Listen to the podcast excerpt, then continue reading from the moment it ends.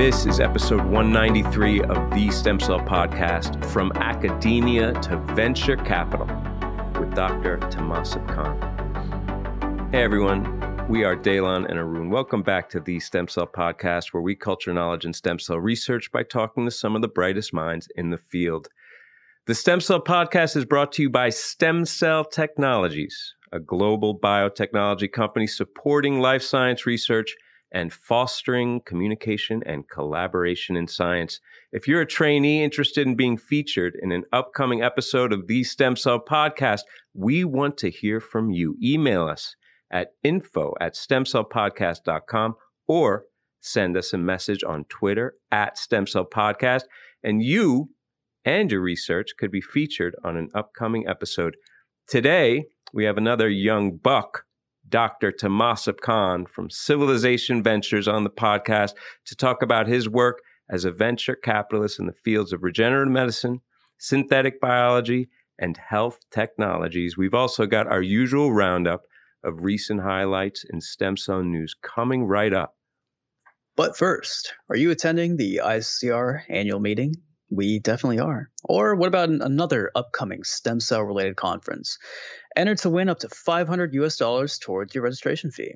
The contest closes on May 31st, 2021, and is open to residents of select countries only. So check out the full eligibility rules on the registration form and visit www.stemcell.com slash stem cell conference award to figure out more, to learn more. And we're going to start off on the roundup today with a clinical trial result that has caught the public's attention. This is a huge victory for not only those of us in the stem cell field, but for CIRM, the California Institute for Regenerative Medicine, which was one of the entities that actually helped fund this trial. This is a uh, basically a three-year time point that's come out in the New England Journal of Medicine. The title of this article in NEJM is "Autologous ex vivo lentiviral gene therapy for adenosine deaminase deficiency." We're talking about SCID, uh, basically the severe combined immunodeficiency disorder. Um, and this is the work that's been pioneered by Dr. Don Cohn over there at UCLA, just down the road from me. He's been working on gene therapy approaches to uh, correct different disorders of the blood. And he's been focusing on this for three plus decades now. So this is sort of his life's work. And this is it's to me this looks like a cure. I I hesitate to say that word, that C word on this show because we know the hype and the hope that it generates, but I really do think this looks like a cure for ADA SCID. So this is uh, published in the New England Journal, and this lentiviral based overexpression of uh, ADA, which is the uh, adenosine deaminase, uh, it's basically cured 48 out of 50 kids who are born with this deadly condition, ADA SCID. All right. And this is a collaborative effort between Orchard Therapeutics, the UCLA, and also Great Ormond Street Hospital in London. Okay. And the, the important thing here is that, you know, uh, there were very few adverse events all right, overall survival was 100%, 100% in all studies up to 36 months. So that's three years. Event free survival was 97%. The patients were able to uh, enhance their metabolic function, their overall immune reconstitution was robust. 90% of the patients in the US and 100% of the patients in the UK study were actually discontinuing their immunoglobulin replacement therapy uh, by 36 months. And there were, again, no major side effects. Most adverse events were of low grade.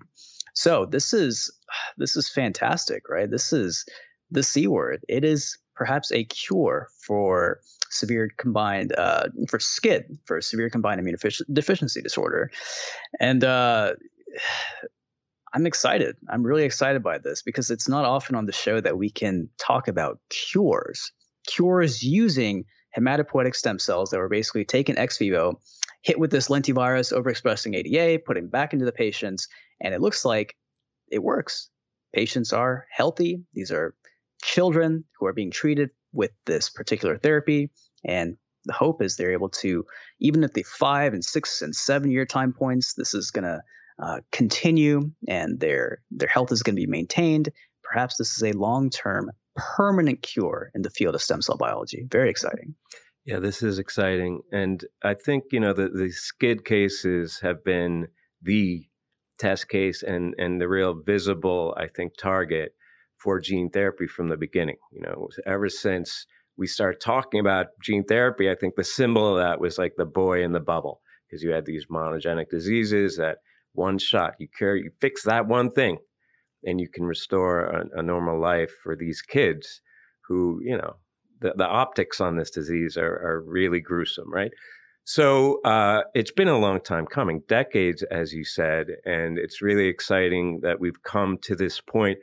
Um, but these gears have been out for a, a, a while, uh, and there were, I know, the X Skid in the past. Uh, a lot of kids uh, seemingly very successful um, I wonder about what the horizon is on these studies. And I'm as excited as you. I mean, this and the sickle cell trials that are going on are showing really outsized success, um, unprecedented. But I wonder how long are we going to have to follow these patients to worry about like oncogenic insertion or mutation? I know the technology has evolved with the safe harbor and all kinds of methods for mitigating or eliminating um, that's oncogenic insertion with the lenti. But that's the, the, the question, right? Eliminating. Like, can you really 100% guarantee that you're not going to disrupt any genes that lead to cancer? And how long do you have to follow these kids before you can rule that out? It's a fair point. I think the answer is indefinitely. I think you're going to have to follow up with these kids into adulthood just to make sure there's no latent reactivation of any of those oncogenic pathways. But really any time, every single time one of these time point papers comes out is a major, major splash in the New England Journal or some other high profile clinical journal. Um, and the news is, seems to be always good. So let's cross our fingers for these kids and hope they stay healthy. Yes, and uh, I mean, let's be honest. Living with this crippling disease or having to surveil for cancer—that's a that's an easy choice. And and, you know, let's be clear, you know, there's somatic cell mutations throughout life. You're getting these little minor mutations, especially in the hematopoietic system that's highly proliferative. And that's what brings me to my next story. You know, I love the blood. And I, I think at this point, anybody who listens to this show uh, will know from listening to me yap on and on about the origins and the, the ontogeny of, of the hematopoietic tissues in human is still very much open to debate. And uh, the target, you know, a true hematopoietic stem cell, is of huge relevance clinically. So it's a big deal. It's a it's a big question, um, and it's still quite controversial. Just to review, you know, in terms of basic embryology, uh, when the first divergence of cells, you get the inner cell mass and you get the trophoblast. Right, the inner cell mass becomes the embryo proper. The trophoblast becomes the extraembryonic tissues, chorionic sac, placenta and then the ICM further differentiates into the epiblast and the hypoblast. Everyone's sweating the epiblast all the time. It's the epiblast because it's the three primary germ layers. And the hypoblast, by contrast, is thought mainly to generate extra embryonic tissues, right? But the hypoblast has a lot of relevance still because there's a debate as to whether or not it is the site of origin of hematopoietic cells. Okay, so now let's review briefly hematopoiesis. The first hematopoietic cells they come up around 16 days after conception in the blood islands, right? Um, and these are the blood islands are, arise from extra embryonic mesoderm. Uh, and there's evidence in mice that pr- pr- uh, suggests that the primitive streak is the origin of these blood islands. But in human, a lot of histological descriptive studies suggest that it's the hypoblast. Okay. And everybody defers to the mouse because the genetic tools you have to assess in the mice are much more powerful, whereas in human, it's pretty much descriptive. You're looking at histology, right? Nevertheless, in the human, there's thoughts that it's coming from the hyperblast, and studies show that around eight weeks after conception, uh, most of the circulating erythroid cells uh, are derived from the blood islands, but most of the of the erythroid cells in the liver come from the AGM. What's the AGM? The site of this definitive wave of hematopoiesis, right? So the origins of these erythroid cells are still open to debate. Okay, then you get hematopoietic colonization of the bone marrow at around 10 weeks, and that's when you get the immune cells, the monocytes, the macrophages, and your boys or your girls, the hematopoietic stem and progenitor cells, right? And these are the guys we want. These are the ones we're after clinically. All right, and that sets the stage for this inquiry by Peter Campbell and Anna Schwejcik. They are at the Wellcome in Cambridge, and their goal was to add a higher resolution to the lineage trace in the human. As we said, it's descriptive, right? You can't genetically engineer these things. You can't lentivirally trace the things in the, in the body and the fetus. So you do your best, and this really is the best work uh, that I've seen that they've done here.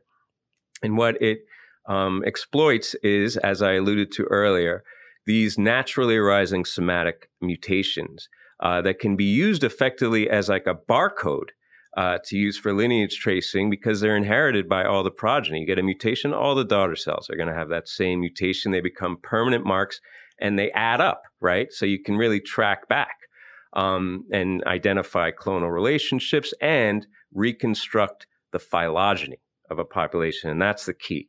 And uh, what Dr. Schwejcik and Campbell did here, in their group, of course, uh, what they did is they did whole genome sequencing of single cell derived colonies from human fetal uh, uh, hematopoietic stem progenitor cells. All right. So they took from a, an, uh, two fetuses, an eight week and an 18 week post uh, uh, week 18 week uh, post conception fetuses that were aborted. And they sorted out the hematopoietic stem progenitor cells, right? And generated clones of these, uh, 511 separate clones of these. And then they sequenced them, uh, the whole genome sequencing, at high enough depth that they can reliably call out these single nucleotide variants, right? and they found, first of all, that there were a lot of, uh, there were tens of mutations that arose uh, between up to that point. By 18 weeks, you had tens of mutations that, somatic mutations that uh, had arisen in these hematopoietic cells. And this is what's really important. Then they took non hematopoietic tissues from the same fetuses, right? At the same time that they took the cells to do the cloning, I mean, the clone expansion and sequencing, they fixed the tissues they put them in PFA, and then later on they went back, sectioned them, and by microdissection, they they were able to use targeted probes against those same mutations that they found in the in the in the colonies, the 511 clones. They looked for those same mutations, and then by finding them within the tissues, they were able to reconstruct both the you know the timing uh, uh of the divergence of the extra embryonic and embryonic tissues during development, um, and also kind of documented the phylogeny of, of the acquisition of mutations in the distribution of uh, erythroid cells um, and erythroid clones throughout those tissues. And ultimately, through, I mean, this is like very complex math and informatics and stuff that I just saw a bunch of graphs that I couldn't understand. I had to skip to the conclusion. So you guys who know what you're doing, go out there and read it and critique it. But ultimately, what they settled on is that the hypoblast is in fact likely the origin of extraembryonic mesoderm and primitive blood islands, which I think is a big deal because anytime you find something that's been so locked in dogmatically from a, a robust system like the mouse, then you find evidence to the contrary in a human, I think it's really exciting because it shows and underscores the differences between the systems. Yeah, this is a real tour de force. I mean, you're using the somatic mutations that are naturally occurring to ultimately, you know, tell us about fundamental processes of human development and how that's really changing the dogma. Uh, this this is one of those papers that really potentially changes the dogma of human development. Um, I love this story in part because it told me about something. It, it told me about somatic mutations and how readily, you know, how how frequently they actually occur early on. I actually was completely blown away by that. It also is a little scary if you think about it. Somatic mutations are occurring at a relatively high rate early on in uh, the hematopoietic stem cells, in the hematopoietic colonies. And, you know, most of these mutations are going to be occurring in some random region of the genome that's not going to detrimentally impact cellular function. But all it takes is, you know, one negative mutation, one bad mutation to lead to oncogenesis. And a lot of it, to me, kind of seems like luck, don't you think? Oh, yeah. I mean, bad luck in these cases. When you look at the concentration of cancer, you see a lot of childhood cancer, and then you see in older individuals, and that's that's because of this, presumably, right? You've got to run the gauntlet of primary hematopoiesis and proliferation there, and if you get through without some kind of malignant clone, then you can live to late adulthood. But as you said, I mean, no one really I don't think you could point to anything that really proved that or provided very strong evidence to that in, in, until this story and others like it. I mean, I don't want to poo poo the, the, the, work that led up to this point, but as you said, this is a powerhouse, the tech um, that allow this really beautiful detective story is going to be, um, you know, a lot of a lot of ideas are going to are going to be built on this. We love the tech here on the show. This had a little bit of everything, you know, deep whole genome sequencing, laser capture microdissection, and really the last two papers that we're going to talk about in the roundup are also tech related papers. This one that I'm going to talk about is uh, kind of building on a compound that a lot of us in stem cell biology love to use ROCK inhibitor. ROCK inhibitor is something that I use almost every other day to help with the iPSC survival during passaging. But for those of us who work with rock inhibitor we know it's not perfect it does it, we were talking about it before the show it was really game changing when rock inhibitor came on the scene because you could actually make your cells survive really for the first time for an extended period of time after passaging stem cells are notoriously poor when it comes to the survival post passaging especially if you're going to maintain them in small colonies or near single cell form so along came the rock inhibitor, our trusty friend, small molecule compound, and it really changed the game. But as I mentioned, rock inhibitor is not perfect. Uh, there is a need to really improve it, and perhaps we can make that cell survival even better. So here comes the lab of uh, Ilya Singeck over at the NIH. I believe he's at NCATS. Uh, first author Yu Chen, and this is actually a Nature Methods paper. We don't talk about Nature Methods too much on the show. Title is A Versatile Polypharmacology Platform Promotes cryo, sorry, cytoprotection and viability, also cryoprotection actually, and viability of human pluripotent and differentiated cells. The approach here was pretty straightforward what they did was they conducted a number of uh, high throughput screens to test thousands of drugs and small molecule compounds and identified a unique combo that can actually improve stem cell survival and the survival of differentiated populations from pluripotent stem cells at a level that's substantially higher than even rock inhibitor can. So there are three, uh, four compounds in here: uh, Chroman one, emercasin, some polyamines, and trans ISRIB, which they've dubbed CEPT, C-E-P-T. So this is their cocktail that enhanced cell survival of genetically stable pluripotent stem cells. And how did it do it? It blocked a bunch of different stress mechanisms that otherwise can compromise a cell structure and function. It had a bunch of downstream applications for multiple differentiated cell types, improved cryoprotection, improved cytoprotection, um, looked at cardiomyocytes, neurons, routine cell passaging, uh, embryoid bodies, organoid formation, really any single cell cloning, gene, gene editing. This paper had a little bit of everything. Any circumstance it seemed like where you want to improve the survival of your pluripotent stem cells or your differentiated populations from your pluripotent stem cells, this CEPT did a better job, it looks like, than even ROCK inhibitor. So I think this is a um, it's a it's a technical paper, but a I think a really critical one because no matter what field in stem cell biology you work in, you're worried about cell survival in vitro. And it seems to me like this could really change the game and take things even another step beyond our trusty compound rock inhibitor.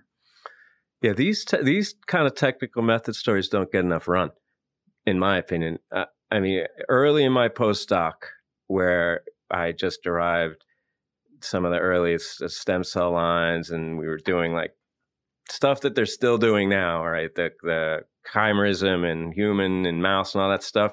We still had no idea how to how to do like robust uh, HR or any kind of genetic engineering of cells because we couldn't break them down to single cells until Yoshiki Sasai in Nature Biotech 2007, may he rest in peace, came out with the ROCK inhibitor. And it was one of those things where it just changed the game, you know, technically, and everything that happened since then kind of integrated Y27632 at some point in the protocols. Every paper had it in there, you know? It's one of those things that you can spring off the top of your mind. Y27632, you know? you know those numbers and letters because you use it every day. So I, am glad to see that uh, these these kind of technical, I, I would say watershed uh, papers are, are, are, I mean, we should give more attention because I guarantee you there's going to be a lot of labs – that look at this paper and then use this compound from this day forward.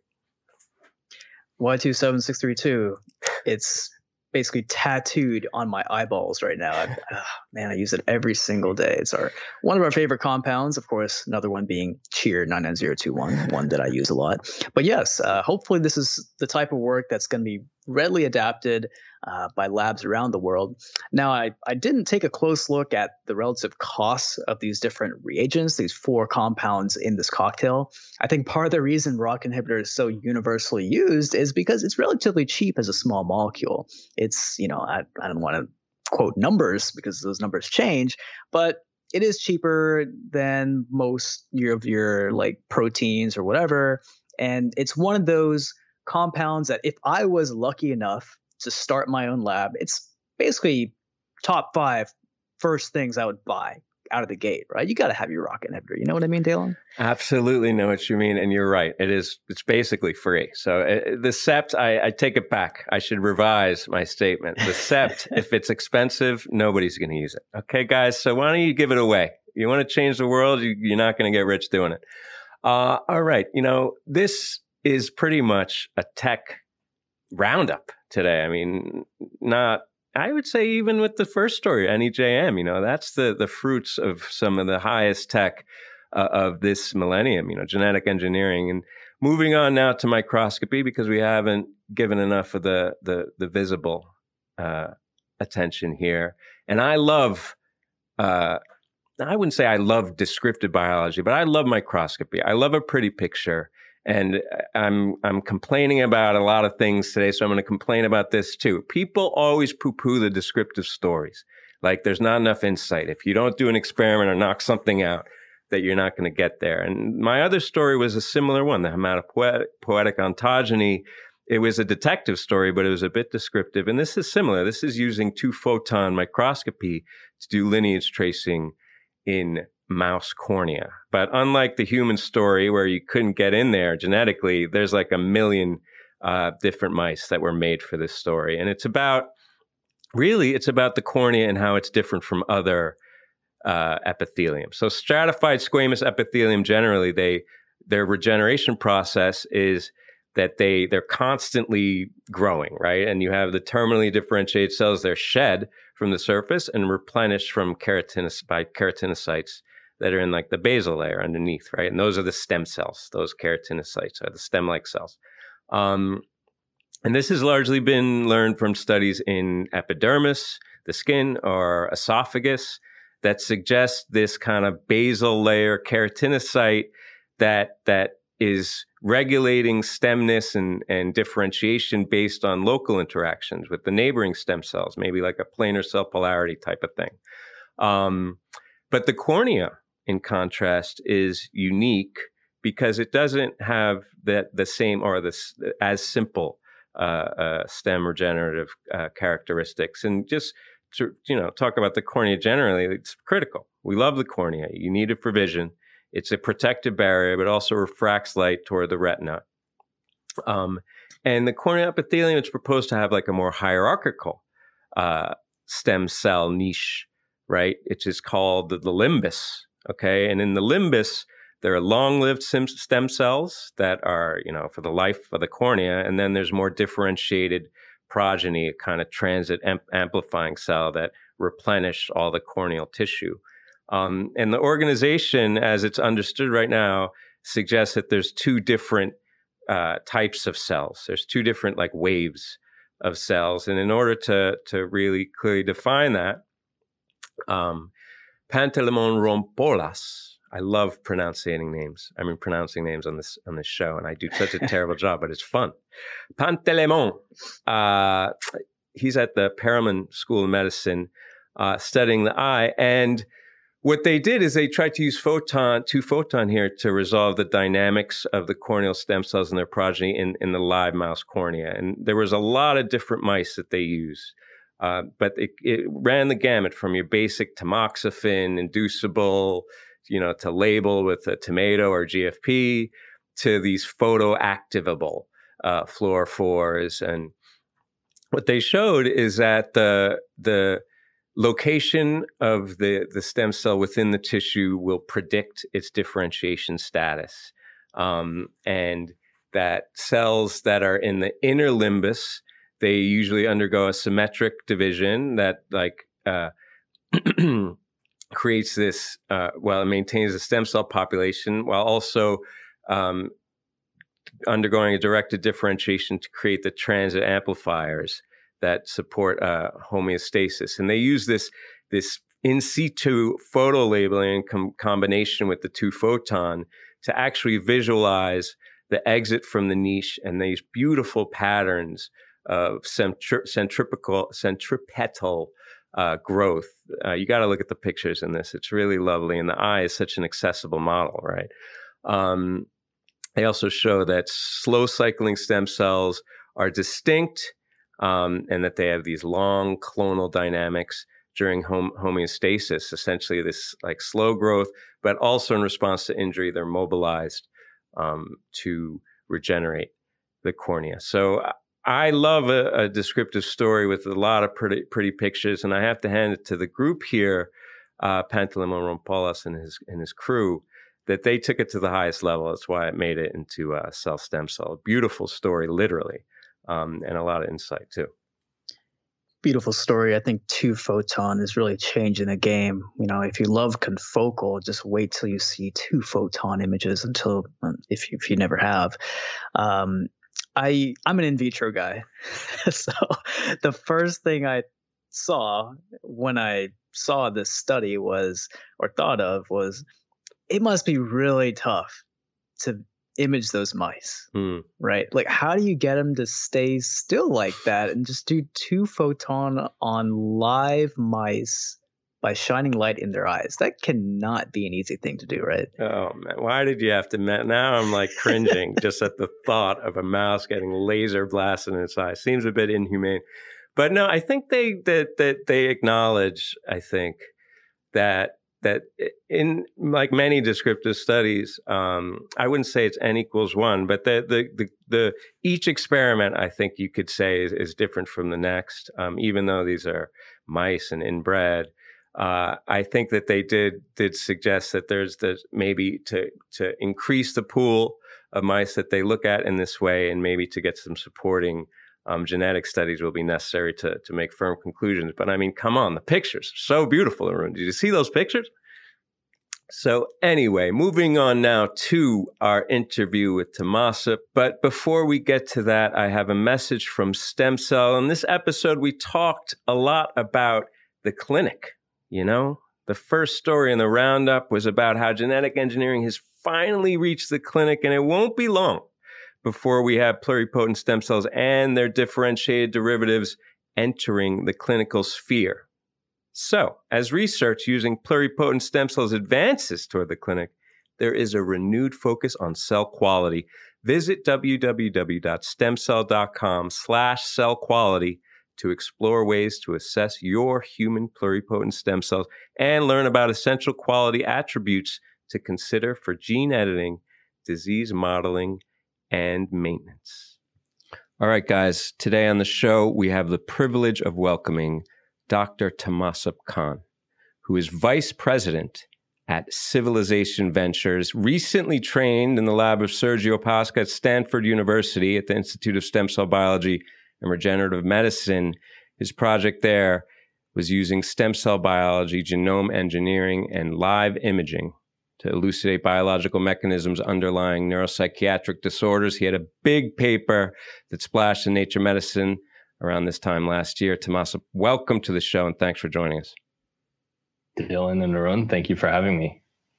Thanks for being here, man. It's uh, it's a pleasure to have you on the show. You're actually starting in the stem cell PhD program at Stanford just as I was wrapping up. We were talking about it before the show, and it's been really exciting to see your evolution as a scientist over the years. You just finished up your PhD in the lab of a good friend, Sergiu Pasca, as Daylon mentioned, focusing on modeling neuropsychiatric disorders in vitro. But even before that, you worked on neural stem cell differentiation during your time at NYU. So we'll actually get to your most recent career transition to venture capital in a minute. But just to start off, tell us about your background in neuroscience and stem cell biology, and in particular, how you got so excited about the field in the first place.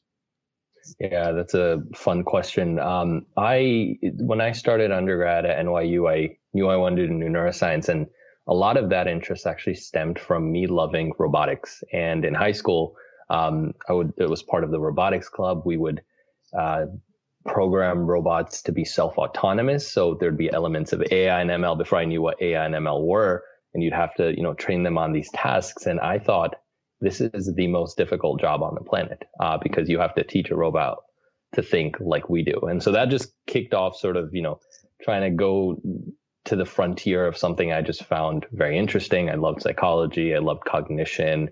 Um, I watched all the movies about these things. I can vividly remember um, when I watched Shutter Island and my, how you know my mind was blown. I think that's the first reckoning I had of the, the human psyche and how different it can be across different people. And I just wanted to study that and learn more about that at NYU. So that's why I ended up majoring in neuroscience at NYU. I actually started in the lab of Joe LeDoux, who studies um, fear uh, and the amygdala.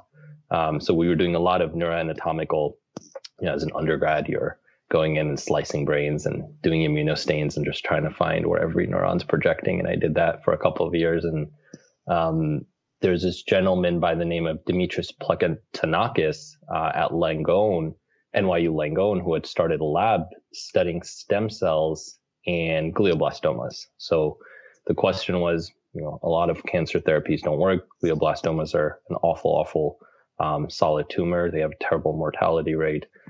What is going on with these tumors? What's driving these mutations? What are the oncogenic driver mutations? How can we help these patients? And so asked him for a rotation, sort of a rotation. Um, he was nice enough to take time out of his very busy neurosurgical uh, training and day to meet with me and ended up joining his lab with a, a very great um, PhD mentor there. And so from then on, it just uh, it kept going, and I kept uh, falling more in love with stem cell biology and the power and the hype around it, and that just obviously led me to applying to mostly neuroscience programs and this one small program called stem cell biology out at Stanford, which I did mm. and ended up um, accepting and going.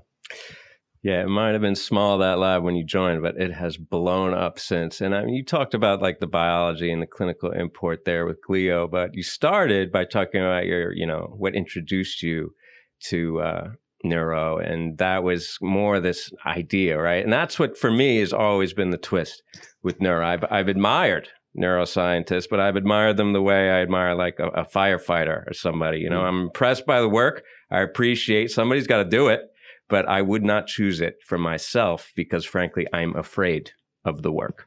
Um, specifically, I'm intimidated by the idea of like, how do you unpack the mechanisms of cognition, personhood? You talked about your study of fear. Like, there's all these things that are wrapped up in the gray and white matter there.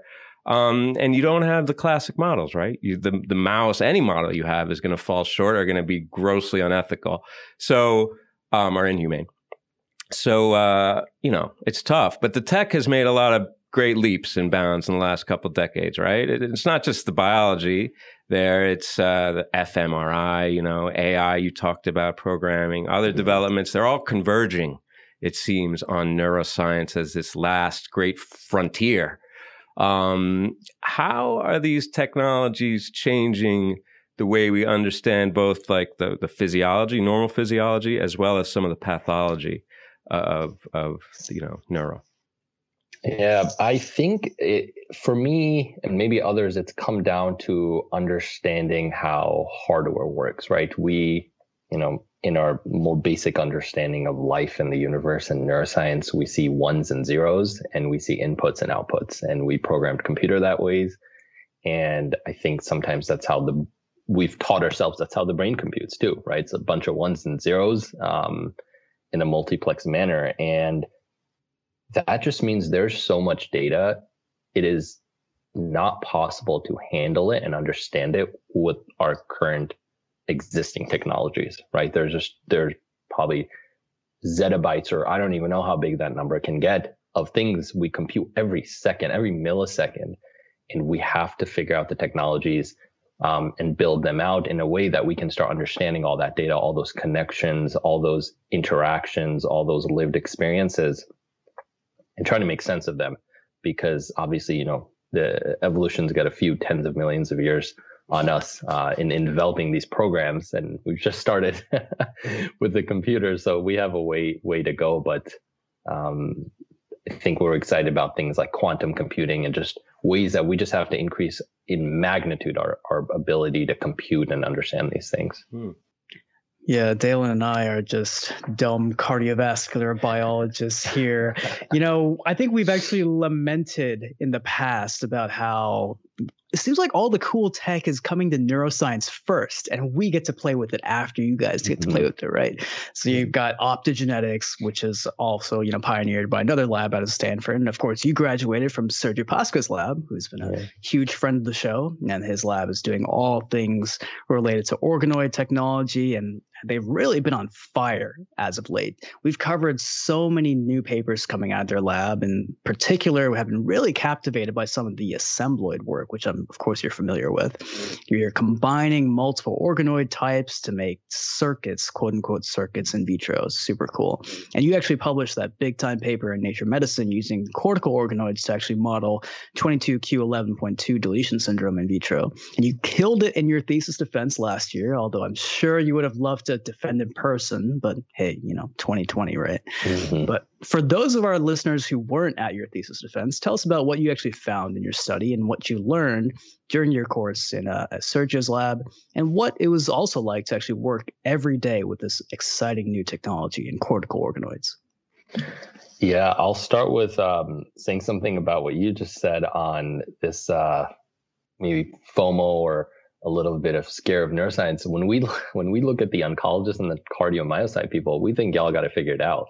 you know, we think the heart, man, you can do it's plumbing. You figure it out. Do what you got to do. You can give people a normal lifespan. Cancer, I mean, just look at what we've been able to do with cancer over the last 50 years, right? We have curative intent treatments. We have been able to cure people from cancer. And then you look at neuroscience, right? This age old manifestation of neuropsychiatric disorders and neurodegenerative disorders. And we haven't done much um, therapeutically yet, right? We're we're really decently far behind. Um, and so when I was, and Sergiu will tell you the same thing. He starts every talk with this uh, very funny meme about an antler, uh, a deer with small antlers and a deer with really big antlers, and how we always look around and go, "Man, we haven't done anything yet." Um, and so he understands, and I think that's what drove him to kind of pushing the limits of organoid technologies and stem cell biology like Dylan, you started um, off by saying we don't have the models. We don't have great models, right? We have models that let you look at different things, but neuroscience is going to come down to using a lot of different models to understand things, right? Software models and organoid models and mice models and primate models. And when I joined Sergiu's lab, he had started to tackle these problems. He wanted to really know at the molecular level what's going on, right? Let's take the typical reductionist biology approach. Let's bring this down to the protein protein interactions, the, you know, interactions in the genome, and let's see what drives these changes. And one of the ways we thought about doing this was uh, using um, the 22q11.2 deletion model. It's a copy number variation, uh, decently high um, prevalence, one in 4,000, potentially one in 1,000 in utero. The disease manifests with a lot of other things like tetralogy of Fallot and immunological issues. Babies are born without thymus. So it comes with a lot of comorbidities. But one of the most stark features of the disorder is it has this incredibly high rate of um, intellectual disability, and schizophrenia, right? So using the genetics approach, right, sort of use a disorder of a known genetic etiology and see what's going on at the genomic level to the protein level. So we started modeling this in iPS induced, that induced pluripotent stem cells. We differentiated them in 3D brain organoids that resemble a cellular model of the cortex. So many excitatory cells. And let's just focus on that and look at the excitatory cells. What's different about these cells? What's different about how they fire, how they act, how they interact? Um, and we did many, many experiments with many, many people in the lab that have helped differentiate these things to hundreds of days sometimes, right? These are very long-term cultures. They require your attention every day, weekends, weeknights, doesn't matter. You got to go in, you got to feed them, you got to take care of mm-hmm. them. You got to stagger their differentiations because if you got a 120 day old organoid and it gets contaminated, you better hope you got some more coming down the pipeline. Otherwise, it's going to be a very long PhD. Yeah. Um, and so I, it was very hard work and it was a Herculean effort, not just by me, but by the lab and my amazing collaborators and helping me along the way. I worked with an amazing electrophysiologist who helped me tap into understanding what are the cells doing at the molecular level? How are they communicating? What's wrong maybe about the communication?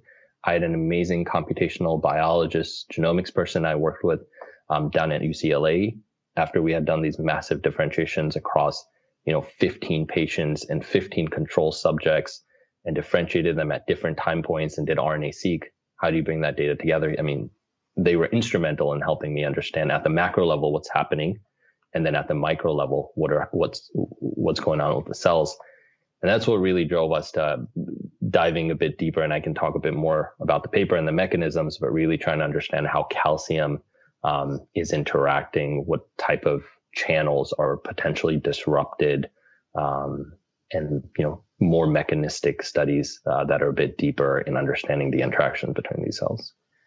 Yeah, it was monumental, is the word. I mean, there was a lot of patience, a lot of controls, and as you're saying, there are a lot of people um, putting it all together. But yeah, one of the key takeaways for me, because um, you know, therapeutically speaking, and you said to, you alluded to it. You know, we've we've learned a lot um, in the neuro space, but therapeutically, we haven't really gotten very far.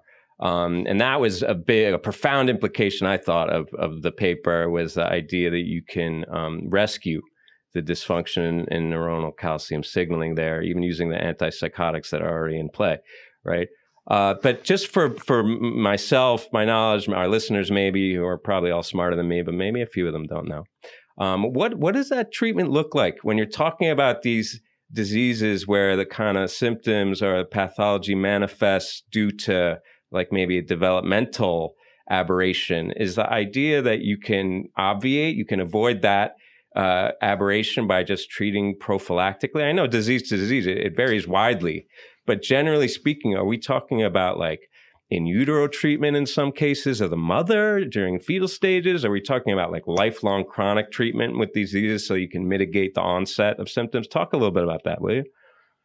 Sure. I think um, it'll depend on the individuals and how the systems are set up. You could imagine we could do gene editing to try to fix the cells very early on in utero, right? As they're zygotes and as they get a little bit bigger and gene edit in the, the region and fix quote unquote the genome, right? That would be one way to do it.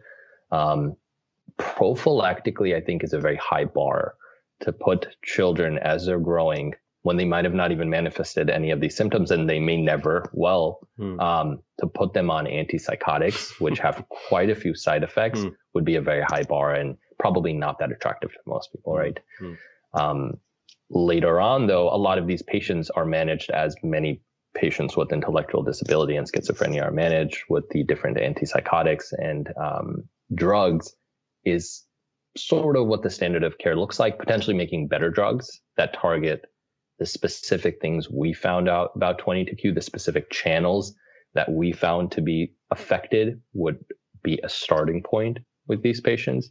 And then we can start working backwards um, in trying to go for more curative intent treatments early on, because even early on, depending on how you're going about um, creating a baby, you might have other options, right? And as I said, the the neuropsychiatric issues are one of the issues, but they're not the only issue. And so you would help that child in many ways if you were able to edit back in this part of the genome. Hmm. Yeah, and if we're going to talk about bringing therapies to patients and therapeutics, we got to talk about funding those therapies too. And it's good that you're actually here on the show. You just made a big career transition to venture capital. And it's great that we we have you here because we haven't really had anybody with your particular background in VC on the show. So after graduating from Stanford, you actually decided to make that jump away from the lab bench in spite of this amazing paper that you had into VC and specifically to Civilization Ventures, where you actually lead the firm's scientific due diligence and academic outreach programs. It does seem like it was a long time coming since even even since your undergrad days, you've had an interest in the finance and the business side of the life sciences. But a lot of our listeners, many of whom are trainees and those folks outside of the San Francisco Bay Area, which is ripe with venture capital funding, you might not have a good idea of what VC is all about. So tell us about that most recent career jump and what you actually had to do behind the scenes in grad school to make the transition a reality and what you actually do day to day as a VP at Civilization. Yeah, I can talk a bit about that. It was a long time coming. Um, I loved science. I don't know how I felt about academia, but I knew I loved science and I loved being close to the science. Um, so during graduate school, I had been able to take part in this amazing organization out there called Biotech Connection Bay Area. It's called BCBA. It's a nonprofit across the Bay Area schools that works to connect scientists, PhDs, MDs, postdocs, to the industry, right? And that could be large pharma, it could be smaller biotech companies that are looking for one-off projects, and it can be venture capital firms. Um, I happened to end up volunteering on the first project with a venture capital firm. Um, it was a new partner hired into a larger technology investing firm who just needed a bit more um, boots on the ground and help in evaluating companies. And so that's what we did. And I got to see this career path. I didn't think it was a career path back in the day, but just this opportunity to find and influence the very early days of a company, not just by writing a check, right? I like to think good, good VC firms will do a lot more than just write a check for you. They'll support the entrepreneurs early on and help them figure things out. I did these projects a couple of times and out of your PhD, you know, you have a couple of options. You can go to a postdoc. Um, you can go do one of these awesome fellowships and have sort of an assistant professor role right out the gate. You could go into industry as a scientist and work with some of the greatest, you know, pharma companies around or early stage biotech, or you can go into consulting. Um, I actually was pretty set on going into consulting. I had applied to consulting firms, I had an offer at a consulting firm. I uh, did some work there, and I thought that's where I would go until this opportunity sort of just presented itself to me and the partner asked me to stay at the firm um, after having moonlighted there for a little bit. And so it was a rare experience because i got to test the waters in a way in a decently serious manner um, even during my phd you know nights weekends kind of protected to learn about the industry and biotechnology and the trends. I was just enamored by how fast things were moving and how quickly you could focus on a problem and try to develop a solution for it outside of academia, right? And I got to do that. And so I ended up um, transitioning, like you said, uh, into this firm and this position. People ask me a lot about how do you get into venture, and I don't think I have a good answer for that because it's just a position that was there. And I serendipitously sort of started moonlighting at a firm and there ended up being a job there. It's not something that was on my horizons. It's not something I was seriously considering. Thought this is something people do later on in life, you know, after they build great biotech companies or worked um, at the large pharma companies or had an illustrious professorship positions and now can kind of go and join a venture firm and fund the new discoveries. Uh, so that's how it started. Yeah, I mean, I could see. Uh, you may not know, but I could see why the VC firms want you, partner. I mean, there's there's the way I see it, right? So like I'm I'm not an old man or anything, but I I was introduced to science by like genetic engineering. You know, when I was a kid in the '80s, that was it. Science was I'm going to be a genetic engineer. That's what I used to say when anybody asked. I didn't even know what it meant. But that now it seems like all those technologies that were hailed as the next generation of therapy um, I'm encouraged to see that now they're kind of steadily bleeding into the marketplace, right? So, Civilization Ventures, for example, has fostered uh, Rocket Pharma that you know went public. I guess that's what you do. You go public. That would happen. Yeah. Uh, Singular Bio, another one. Um, and they foster them into the big leagues, right? Trans they, they went from before to after, and now they're players in the marketplace. Um, but those two specific companies are about gene therapy and diagnostics, right? Ideas that were seeded decades ago.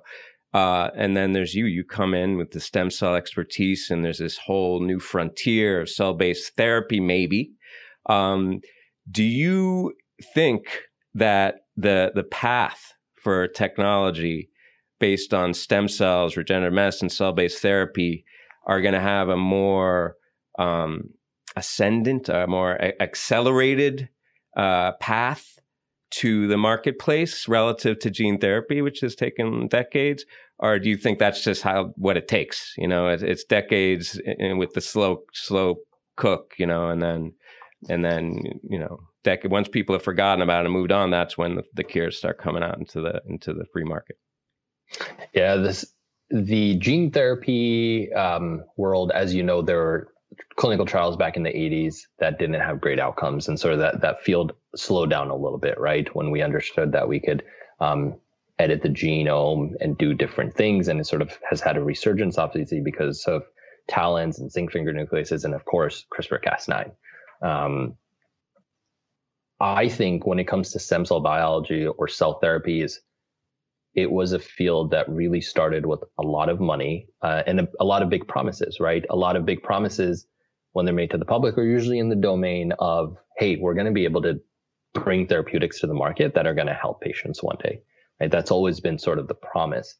Um, that is a difficult task for academia alone to handle, right? To deliver on that promise to say, hey, you should fund, you know, CIRM, the California Institute of Regenerative Medicine, you should keep firming, uh, funding stem cell research with billions of dollars because look at what we've done over the last 10 years.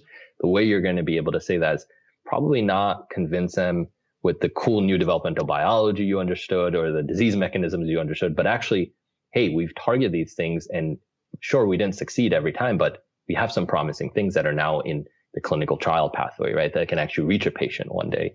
And I think that's when you need the help of the private industry to come and help because it essentially helps validate part of your own value propositions when you know the academics write these amazing beautiful grants to get funded and to do research. Um, and i think stem biology is one of the unique fields where that is why it is where it is the way it is um, because the field kind of started on that promise. And i the, the my mentor in my undergrad had done his postdoc with Lorenz Studer, who's been a champion of this field and done some amazing work. Um, and I love to see that stuff because it means we're moving the needle therapeutically, right? We're taking these amazing discoveries scientists are making every day and we're translating them. And you're going to need capital to help there. So as much as people also see my own transition out of academia into venture, it is quite academic still because every day is an academic uh, exercise of understanding reading papers, talking to scientists, figuring out how can we narrow the scope of a project, fund it, and have the best potential shot on goal to helping patients one day um, in the near and far future. Yeah, you need the full ecosystem, right? You need the academic folks combined with the funders, combined with the biotechs to really make these translational dreams a reality. And it, it's really no secret that we're in the middle of a golden age in the biotech industry. And correct me if I'm wrong, but it seems like every single biotech startup under the sun is getting funded these days with absolutely insane valuations sometimes, right? Companies with very little IP, sometimes with little more than an idea in mind, are getting these multi million dollar valuations. And perhaps part of it is, you know, there's just a lot of money flowing around with so many different VC firms, angel investors getting into the fray. Every one of these investors kind of seems to have its own angle of attack. So, what's civilization's approach to actually funding startups? And as a bigger question, do you think this sort of funding environment is sustainable? Yeah, we think a lot about that at the firm, Arun. I am frankly too young to understand the cyclical nature of a market, right? I've only been doing this and um, have been following finance since pretty much, I would say, the last recession. what I've been told is the market is cyclical. Uh, this um, you could go online and you could look at you know how the Nasdaq and S&P sort of have oscillated over every 10, 15, 20 year cycle. And many would argue we're in one of the greatest bull markets of American history, right? Um, we're a fund that focuses on investing in cutting edge innovation in health technologies and in biology. And that may be synthetic biology, cell and gene therapies, diagnostics, um, as well as digital health. The way we view things is we want to find promising companies and take a long term long term stance on their future success, right? The market dictates terms today, it, and it'll dictate terms tomorrow. We still have to stay in the game and keep partnering with those people. So I can't say much about valuations and I can't say much about, you know, it seems like everyone's being funded. There's certainly a lot of money being printed by the federal government. Uh, federal interest rates low, uh, interest rates are as low as they've ever been. Um, and there's a push to accelerate the age of biotech, which, you know, the pandemic probably kicked off, but I would say was already kicked off even before then. It's just potentially been accelerated. Um, it's kind of how I th- see things. And people are willing to just take more risks right now. And on your point of how do we situate ourselves as a firm, I think I've already commented on that, but finding great founders, finding people that want to build really big ideas and great companies in these different sectors and partnering with them. One of the fun things I really love is our firm also focuses quite a bit on entrepreneurs out of labs, postdocs, PhD students, the younger folk, right? Starting companies. Cause frankly, when I look around, who are the Mark Zuckerbergs and Larry and Sergey's of our generation in biotech? Mm. And when I ask that question to myself or my friends, don't think there are many um, that have you know, built trillion dollar companies or 100 billion, 150 billion dollar companies. And why isn't that, right? What is inhibiting these people from building these companies? And part of it's been access to capital. Part of it, part of it's been the trust relationship between, between an advisor and an advisee, right? Part of it's been the trust of the funders, um, in trusting these younger folk to build some of these companies. And we're seeing a lot of younger people starting to build companies now. And that's something the firm gets very excited about investing in people out of the great academic institutions that want to enter the foray of entrepreneurship um, over academia or over joining a pharmaceutical company. Yeah, this is so exciting. I love the the spirit of you know entrepreneurship and innovation that seems to be everywhere amongst the trainees nowadays. And talking to you, I see that now it seems like you know the money's listening up. They're starting to recruit um, and and put in play young scientists who are like just just stepping away from the bench. So, uh, and to your point, yeah, why aren't there any Mark Zuckerberg starting their company? Maybe it's because you know it's a bunch of old fogies with all the money uh, making all the allocations. So I can't wait to see what you do with civilization over there. Um, and I have to thank you for joining us for this chat. But before we let you go, I'm going to ask you a couple questions uh, more peripheral to science. Uh, first, if you could answer any single scientific question, I mean, you're in a position to do this, my man, because you don't you don't even have to answer yourself. Just sign a check. I'm just kidding. But if you could answer any or have answered any single scientific question, regardless of your expertise or chosen field, what would that question be? It's the same question that got me, I think, into science in the first place. And if I was better at math, I probably would have pursued it, which is physics. And it's still understanding what the hell happens inside of a black hole. I'm sorry, I don't know if I can say what the hell, but what the heck happens inside of a black hole? Um, it's this amazing, you know, area of gravity that has this massive pull. It's so large we can't even think about it. You know, two different behemoths are at each other's throats. Is it quantum theory? Is it theory of relativity? What actually happens in this thing and what the heck's on the other side of it? Right. And I've loved Nolan movies. I've loved, um, reading Stephen Hawking's books when I was younger. And it also always just pushed me to think, you know, is there life on the other side of that thing? Where does it end up? Where does all this matter go? Because it has to be going somewhere, right? If we're following basic rules of thermodynamics. And so that's probably the question, the burning question I love following and such an admirer of space mission and uh, um, people have been on certain Saturday night live shows and just try to analyze these people and understand what goes through their heads to get them to do these monumental things. And so fundamentally, I'm just trying to figure out what's inside of a black hole. Just trying to figure that out, huh? Well, I guess when you're you study neuro and you're tackling questions like personhood and cognition, the great mysteries, all that's left is what's on the other side of a black hole. I mean, come on, man. Just pick a smaller question next time. You're giving me a headache. and to finish, uh, if you were not a scientist, uh, what do you think you'd be? I've gotten um, very much into being a home barista over the last year, mostly because of the pandemic. I bought bought a little Breville, and I've been uh, pulling some pretty great espresso shots, according to my wife. Although both of us don't have the best taste um, for coffee. So I would probably open up a small cafe uh, and be a barista. And my wife is a fantastic um, baker. And so she would help on that front. And that's probably what I would be doing. Huh, a barista, but of course, still contemplating the mysteries of black holes. That would be a, a fun cup of coffee to share with you, my friend. Um, and this has been a really fun chat. Thank you so much again uh, for joining us for this episode. Uh, you got to come back again and keep us in the loop on the next big things that you're funding, please. Would love to do that. Thank you for having me, Daylon and Arun. It's been very fun. That brings us to the end of our show. Don't forget to subscribe to our newsletter at www.stemcellpodcast.com to get the show notes, including an episode summary and links to all of the interview and roundup papers.